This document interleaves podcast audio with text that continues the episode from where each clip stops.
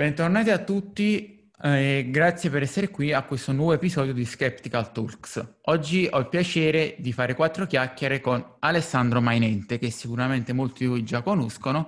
Ale, ti do subito la parola per presentarti. Tanto grazie Domenico per l'opportunità, è sempre ogni momento un'occasione per scambiare idee e punti di vista. Niente, chi mi segue già mi conosce, mi, mi, occupo di allenamento a corpo libero e mobilità articolare, quindi principalmente allenamento di calisthenic, perché un po' si conosce per questa disciplina. E ho fatto tante cose nel mio passato per quel che riguarda la mia formazione, quindi vi basta andare sul mio sito per vedere qualcosina di più. Ecco, ho passato gli ultimi 12 anni a specializzarmi in questo e diciamo che qualcosa di buono l'ho imparato, quindi penso di poter dire la mia, ecco, su qualche argomento.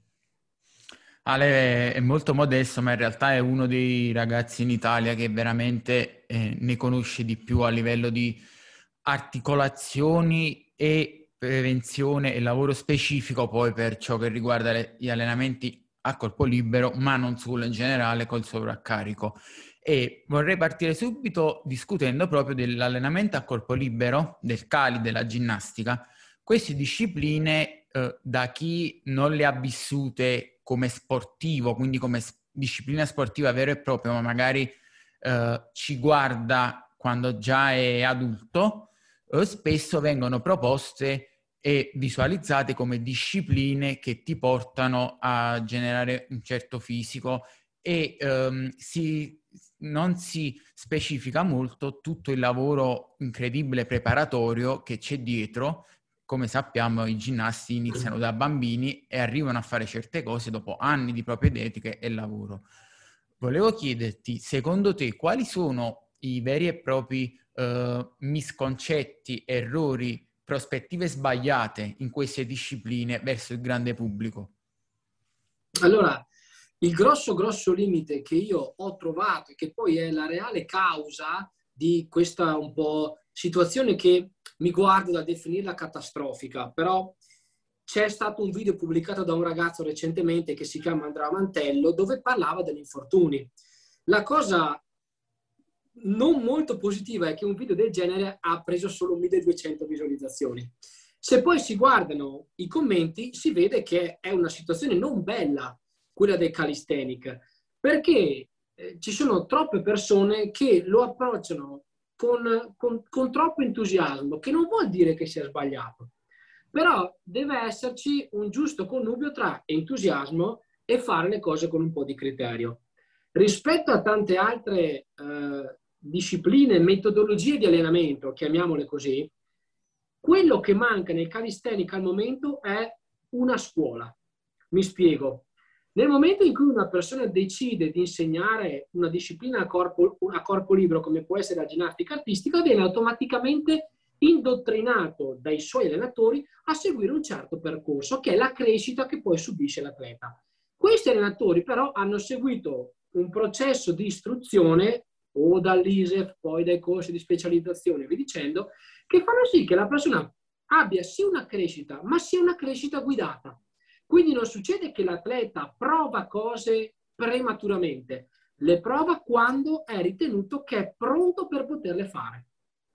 Questa mancanza di scuola nel calisthenic, che è cresciuta da tanti come un qualcosa presente solo dal parchetto, fa sì che non ci sia questa scuola di background e che quindi non ci sia la necessità di dover creare un percorso, creare una serie di gradini, come può essere nella panca piana, prima impara, a fare un piegamento a terra, poi magari ti insegno l'assetto, poi ti insegno leg drive e via dicendo.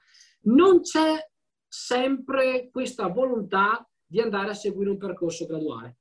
Questo inevitabilmente ti può esporre a stimoli per cui non sei pronto. Perché?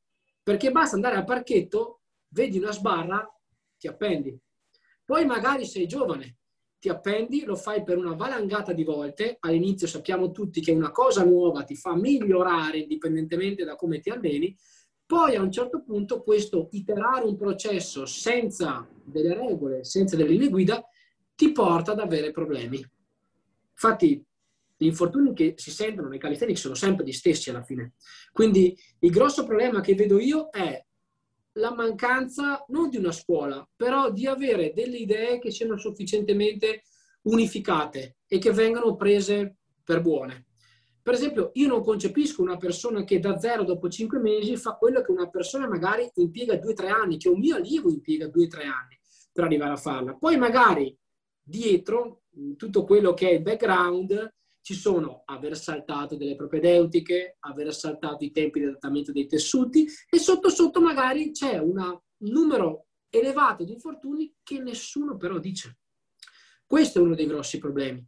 Quindi io mi rendo conto che questa cosa avrei potuto accettarla nel 2012, 2013, 2014, quando quelli che portavano un po' di divulgazione erano ancora pochi mi ricordo che ho fatto i primi corsi con Umberto Miletto ancora nel 2012. Io i primi corsi di formazione dove io andavo a imparare li ho fatti nel 2010-2011 fuori dall'Italia. E mi ricordo che lì si sapeva ancora poco. Si provava, ci si faceva male, si imparava per prove ed errori. Ma nel 2021 di formazione ce n'è. E il problema è che sotto certi versi si è ancora legati alla mentalità del pain, no pain, no gain. Cioè se io non mi massacro, l'allenamento non è proficuo. E questo è un altro dei grossi problemi. Il calisthenic viene dal parchetto e quindi non deve seguire le logiche di tutte le altre metodologie di allenamento che ci sono. Un po' come dire all'80% in palestra ne fai 6-7, con il calisthenic ne puoi fare 50. È un po' la stessa identica lo stesso identico discorso. Se all'80% un buon volume può essere tra le 12 e le 18 ripetizioni, con il calisthenic puoi farne 500. Quindi perché è cresciuto là nel parchetto che non è in una palestra, allora si pensa che non debba sottostare ad alcune logiche. Ma dal mio punto di vista non cambia assolutamente niente. Che tu mi fai uno squat in palestra, che me lo fai al parchetto, che me lo fai sulla luna, non cambia niente, è sempre uno squat. L'idea, l'idea per organizzare gli allenamenti, per pianificare gli allenamenti, per periodizzare la forza, rimangono le stesse indipendentemente dal contesto.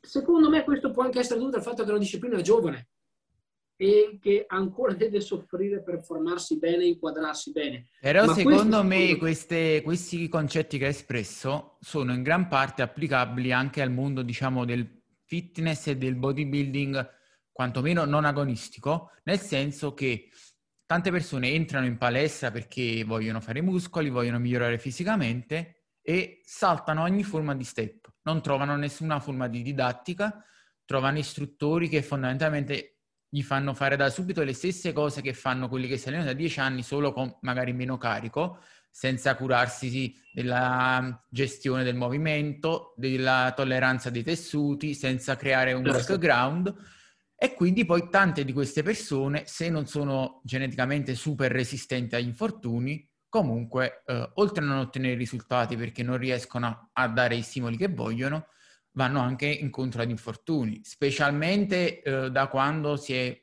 diffusa, diciamo, quella filosofia di utilizzare molto di più bilancieri fondamentali e basse ripetizioni negli ultimi anni rispetto a prima dove magari, tra virgolette, era più orientato al pump.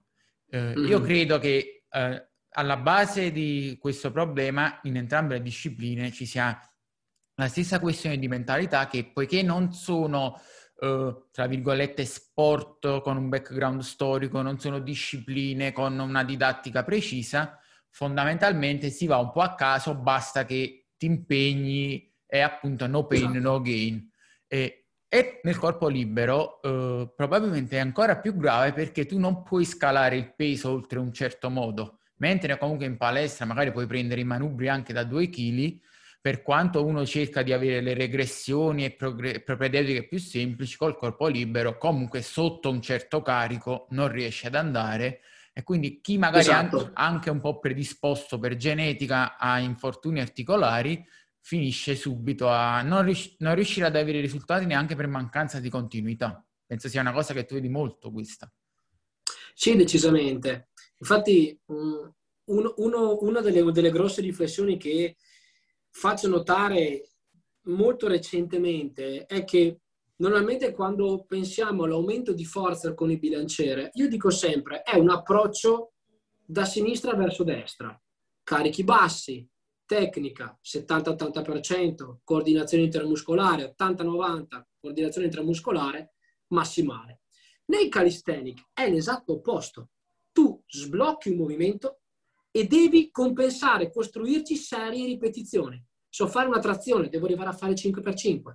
Il problema è, se io non sono in grado di capire come scalare i movimenti e mi trovo che so fare una sola ripetizione, quella ripetizione che impatto ha su di me non è neanche allenabile. Allora cosa succede? Che la filosofia del no pain no gain ti dice so farne una sola, boom, 500 serie di una ripetizione, dopo tre mesi ci sono problemi ai gomiti. L'idea di creare la regressione, di creare delle buone basi, fa sì che appena ti addentri in un nuovo scalino, tu non fai una ripetizione, ne fai già cinque. Ecco che allora non ti trovi a lavorare al 95, al 90% dell'intensità, ma sei all'85. Con l'85 me la gioco un po' sul buffer, è già qualcosa di più allenabile.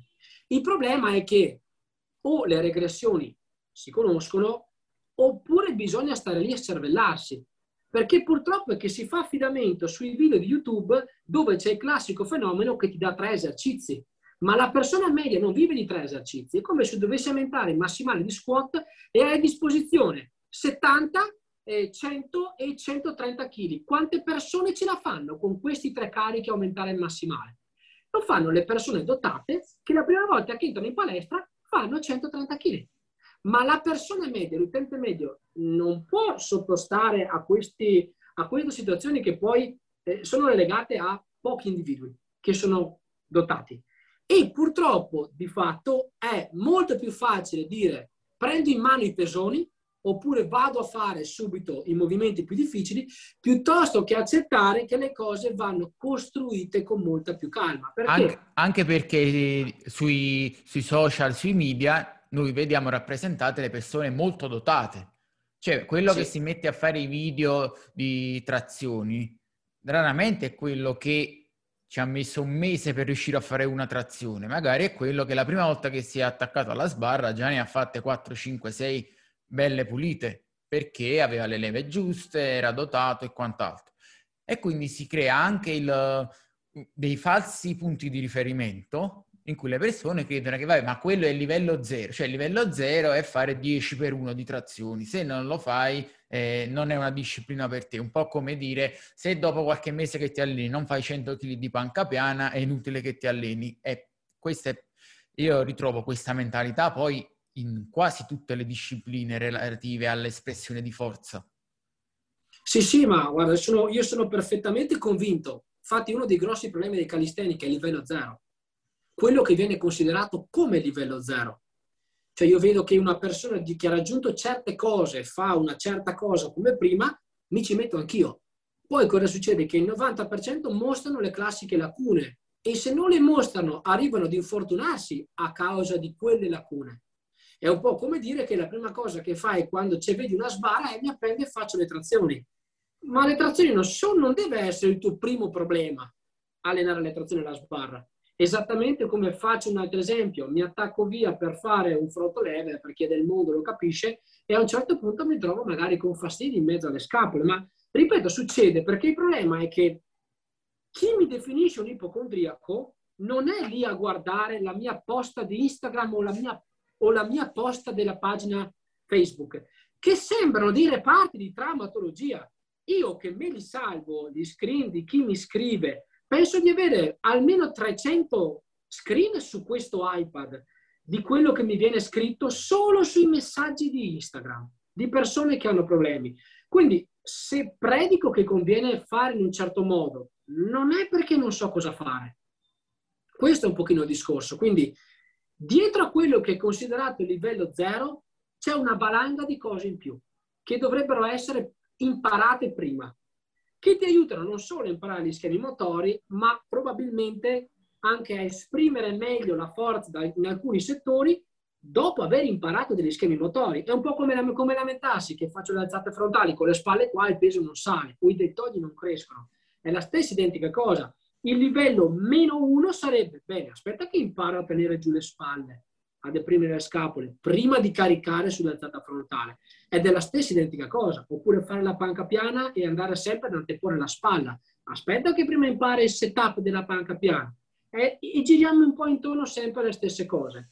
Cioè, io penso che ormai nel 2021 di informazione ce ne sia. Che poi c'è il concetto di eh, costruire tolleranza articolare che sembra completamente sconosciuto nel nostro mondo, ma è fondamentale perché, ah, ok, sistema nervoso, i muscoli, l'espressione di forza e il movimento, però i muscoli quando si contraggono comunque creano tensione sulle strutture articolari. Se noi non le condizioniamo mai, se noi il polso, il gomito, l'epitroclea, l'epicondilo, eh, la spalla, qualsiasi ginocchio, qualsiasi articolazione, non la condizioniamo e poi partiamo in quarta con non solo come intensità di carico, quindi tensione univoca, ma anche come frequenza, volume, andiamo a creare quei microtraumi che eccedono le capacità strutturali dell'articolazione e arrivano le infiammazioni, problemi cronici, tendiniti, tendinosi e quant'altro, che poi sono fastidiosissime da curare.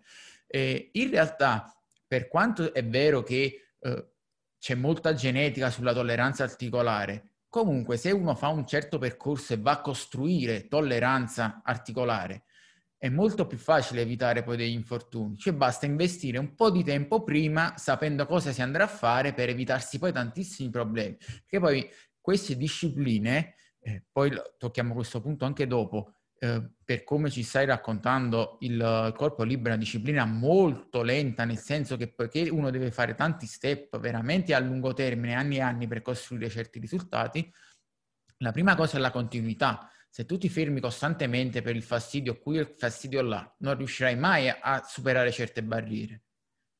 Sì, sì, assolutamente. Sono perfettamente d'accordo. Poi c'è un, un grosso svantaggio quando si intraprende movim- la, la, diciamo, il percorso di movimenti a carico naturale, come può essere appunto imparare un orizzontale in appoggio, un front lever, i piegamenti in verticale, che ci distingue un pochino dal mondo dei sovraccarichi, nel senso che nel mondo con i sovraccarichi tu hai uno squat, carichi lo squat, hai una panca, carichi la panca. È vero che il peso può cambiarti la dinamica dell'alzata in qualcosina, perché avere 200 kg che ti schiacciano non è come avere 100 kg che, che ti schiacciano. Questa cosa, per esempio, la, la sento di più nello squat rispetto alla panca piana, perché i fondamentali comunque li faccio anch'io. Nei calisthenics è diverso, perché noi per aumentare la difficoltà molto spesso cambiamo la biomeccanica dell'esercizio, nel vero senso della parola. Quindi noi abbiamo uno stress articolare indotto sia dal cambio della biomeccanica dell'esercizio, sia dal fatto che il cambio di questa biomeccanica impone un aumento di peso percepito e poi reale sull'articolazione. Quindi è per quello che bisognerebbe andarci ancora più, più con calma quando si è all'inizio. Poi, creata una buona base, veramente è più semplice andare avanti. Questo non vuol dire che la crei e dopo vai sparato, ma che se ci spendi un po' di tempo, dopo le cose riesci a farle con continuità. Cioè, io sono completamente in disaccordo con chi dice per avere certe prestazioni devi per forza avere qualche fastidio. Io sono in disaccordo perché l'allievo che passa da 3 trazioni a un braccio a 10, che ce l'ho avuto anch'io ad un braccio, quindi puoi immaginare cosa vuol dire, eh, non ha dolore. Io lo seguo da 8 mesi, non ha nessun tipo di problema.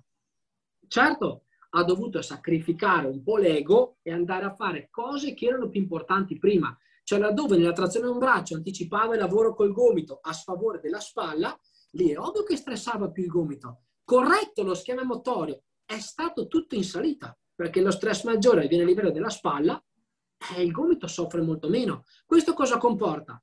Multifrequenza, comporta riuscire a tenere intensità più elevate, comporta riuscire a fare più volume, perché? Perché lo scarico sulle articolazioni più importanti, non su quelle minori. Quindi, ecco, da questo, da questo punto di vista, eh, il fatto degli adattamenti articolari e quelle cose lì, sicuramente nel, nell'allenamento a corpo libero è importante esattamente come in altre, in altre discipline. Va un attimino ehm, preso con un po' più di precauzione quando si vanno a fare movimenti ad alto impatto articolare. Faccio un esempio, una croce o altri movimenti dove c'è un carico che è solamente articolare, quindi presente sul termine del bicipite. E proseguendo quindi da questo discorso, considerando che abbiamo espresso bene l'idea che bisogna prendersi il tempo necessario, quindi i percorsi sono lunghi. Nell'immaginario collettivo l'atleta di cali, di corpo libero, è il classico atleta molto definito, con un upper molto sviluppato e anche perché, eh, come abbiamo detto prima, chi si pubblicizza, chi crea contenuti con la propria immagine spesso sono persone molto dotate, sia dal punto di vista atletico che estetico.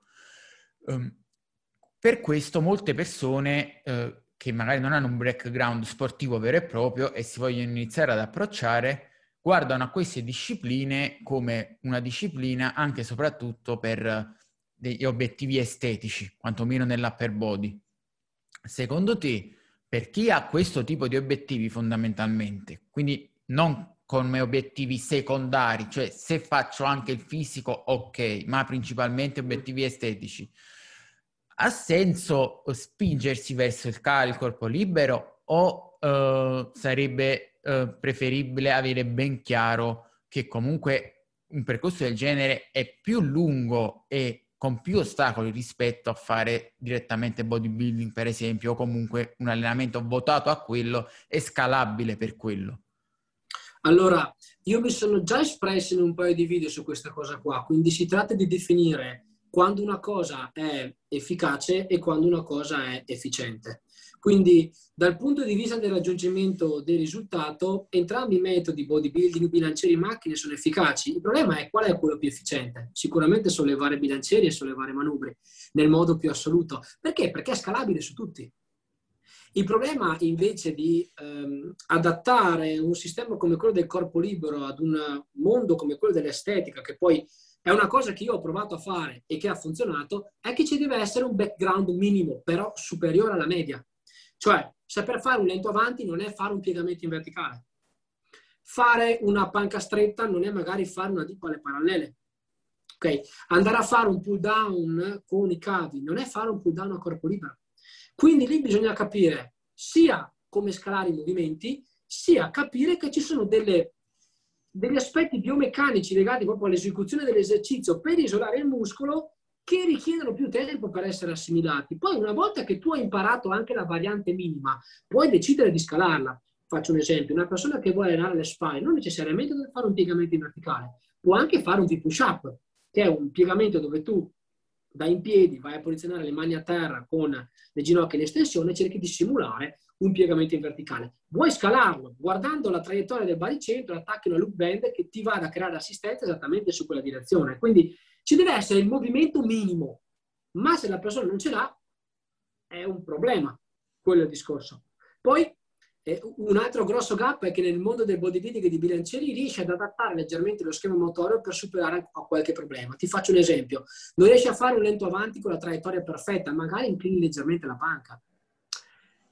Eh, nel calisthenics i piegamenti verticali, piegamenti verticali, cioè quando tu arrivi in verticale là sopra, se non hai un buon allineamento dei segmenti corporei, non riesci neanche a riposare, è praticamente un, sottotensione, infin- sottotensione infinita. Certo, magari se sei carente per struttura proprio ossea, immobilità di flessione di spallo, di estensione toracica, non riesci a raggiungere la verticalità o quantomeno non riesci a farlo senza insulti articolari pesanti. Esattamente. E diventa un problema sei molto più esposto ad infortuni, mentre appunto col bilanciere tu magari inclini un po' la panca e quindi togli fuori quei gradi che non sono tuoi per motivi proprio strutturali e eviti fastidi. Eh, appunto, il termine efficace ed efficiente sono, sono perfetti per questa situazione perché non è una questione di posso o no ottenere X con questo metodo, ma è quanto mi costa, cosa mi comporta ottenere, puntare ad X applicando questo metodo. Perché se eh, il mio obiettivo è arrivare a X,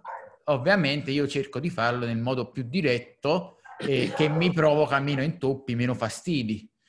Eh, se scelgo un metodo indiretto che mi necessita molto più lavoro accessorio, molto più lavoro preparatorio, eh, più probabilità di incorrere comunque in fastidi perché devo sempre girare intorno alle cose, sto, sto prendendo la strada più lunga e tortuosa volontariamente. Diversa, esatto. quest- diversa, è la questione se l'obiettivo X, che può essere uno sviluppo ipertrofico estetico, è secondario, nel senso a me piace la disciplina e se la disciplina mi porta anche, magari aggiungendo qualcosa in più che se non avessi obiettivo estetico non aggiungerei uh, al lavoro che faccio, anche ad avere un bel fisico, tanto di guadagnato.